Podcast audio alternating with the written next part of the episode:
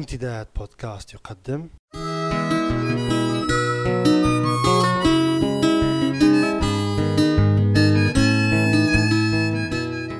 رسالة من لندن.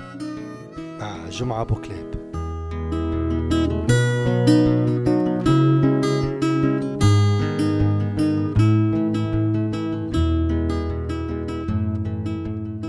شريف ما نولي شريف.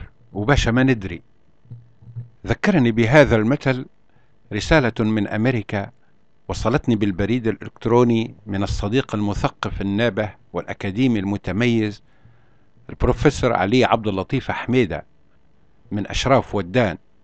تستوركم يا أشراف بركتكم معنا ودعوتكم تخطانا إن شاء الله. صديقي البروفيسور علي الله يصبحه ويمسيه بالخير مقيم بأمريكا منذ أكثر من ربع قرن. حيث حصل على درجتي الماجستير والدكتوراه في العلوم السياسية ثم التحق بالدوائر الأكاديمية الأمريكية أستاذا وباحثا وهو الآن رئيس قسم العلوم السياسية بجامعة نيو إنجلاند. وقبل الخوض في محتوى رسالة صديقي علي أود أن أنتهز الفرصة لأعبر عن جزيل شكري وفائق امتناني لكل المستمعين الذين يتابعون حلقات هذا البرنامج بالاستماع. وأيضا وهذا الأهم بالمشاركة فيه بآرائهم وملاحظاتهم وتعليقاتهم على ما يطرح فيه من قضايا ومواضيع. الأمر الذي يجعلني أشعر بأنني من الويش في الفراغ بروحي ويزيد من حماسي ورغبتي في التواصل معهم ثقافيا وإنسانيا. وفي رسالته إلي يشيد الصديق علي بالبرنامج وخاصة الحلقات التي تعرضت فيها إلى محاولة تعقب قضايا ومواضيع ذات صلة بالماضي البعيد نسبيا. ويرى أنني خلال تلك الحلقات كنت حقيقة أنقب وأوثق لما اسمه هو ذاكرة المكان. ويؤكد على أهمية مواصلة السير في هذا الطريق لضرورته في التوثيق للتاريخ الاجتماعي لحياتنا في مختلف مدن ليبيا وقراها عقب ذلك ينعطف في رسالته إلى تصحيح نقطتين. الأولى ذات صلة بالحلقة التي قدمتها عن يهود ليبيا حيث قلت إن يهود ليبيا مثل غيرهم من يهود العالم الآخر يقيمون في أحياء خاصة بهم تعرف بالجيتو وإن الحارة في السياق الليبي هي جيتو يهود طرابلس. والتصحيح الآخر يتعلق بما ورد في الحلقة التالية والمكملة لها وتحديدا حول علاقة المخابرات المركزية الأمريكية بالنقطة الرابعة.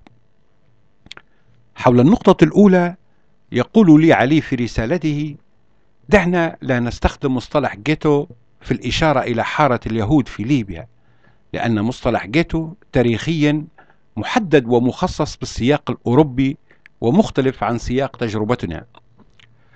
وحول النقطة الثانية ذات الصلة بالنقطة الرابعة قلت في الحلقة المخصصة لذلك إن المخابرات المركزية الأمريكية كانت تقف وراء برنامج المساعدات الأمريكية لليبيا ولغيرها من بلدان العالم الفقيرة في تلك الفترة الزمنية.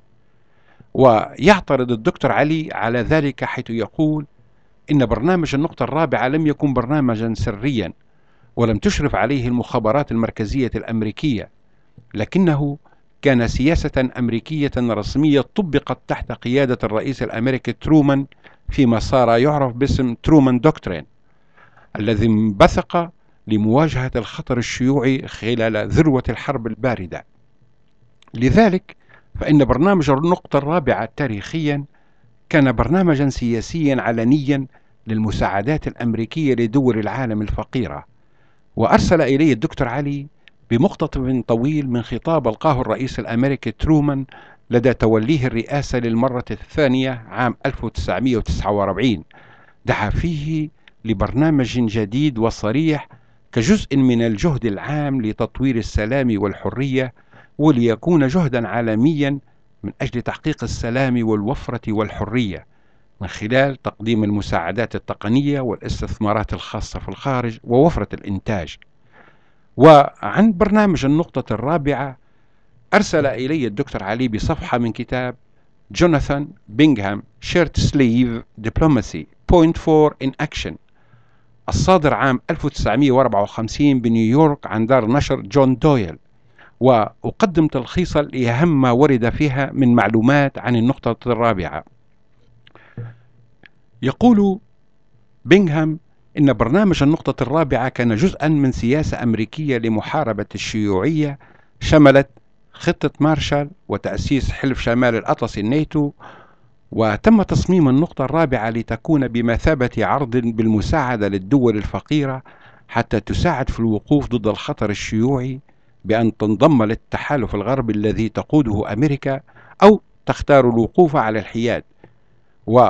وفي نهاية العام 1950 وافق الكونغرس الأمريكي على برنامج النقطة الرابعة وأشرفت على تنفيذه إدارة العمليات الخارجية الأمريكية.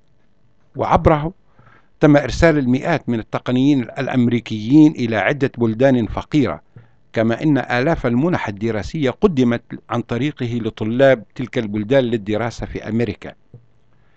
وأنا من هذا المنبر انتهز الفرصة لأتقدم بالشكر مرة أخرى للصديق العزيز البروفيسور علي عبد اللطيف حميدة على مساهمته القيمة متمنيا له توفيق ودوام الصحة وطول العمر والاستمرار في متابعة البرنامج والمساهمة فيه بآرائه وملاحظاته كما يسعدني ويشرفني أن أوجه إليه دعوة لتقديم حلقة من حلقات البرنامج بصوته الجنوب الأصيل.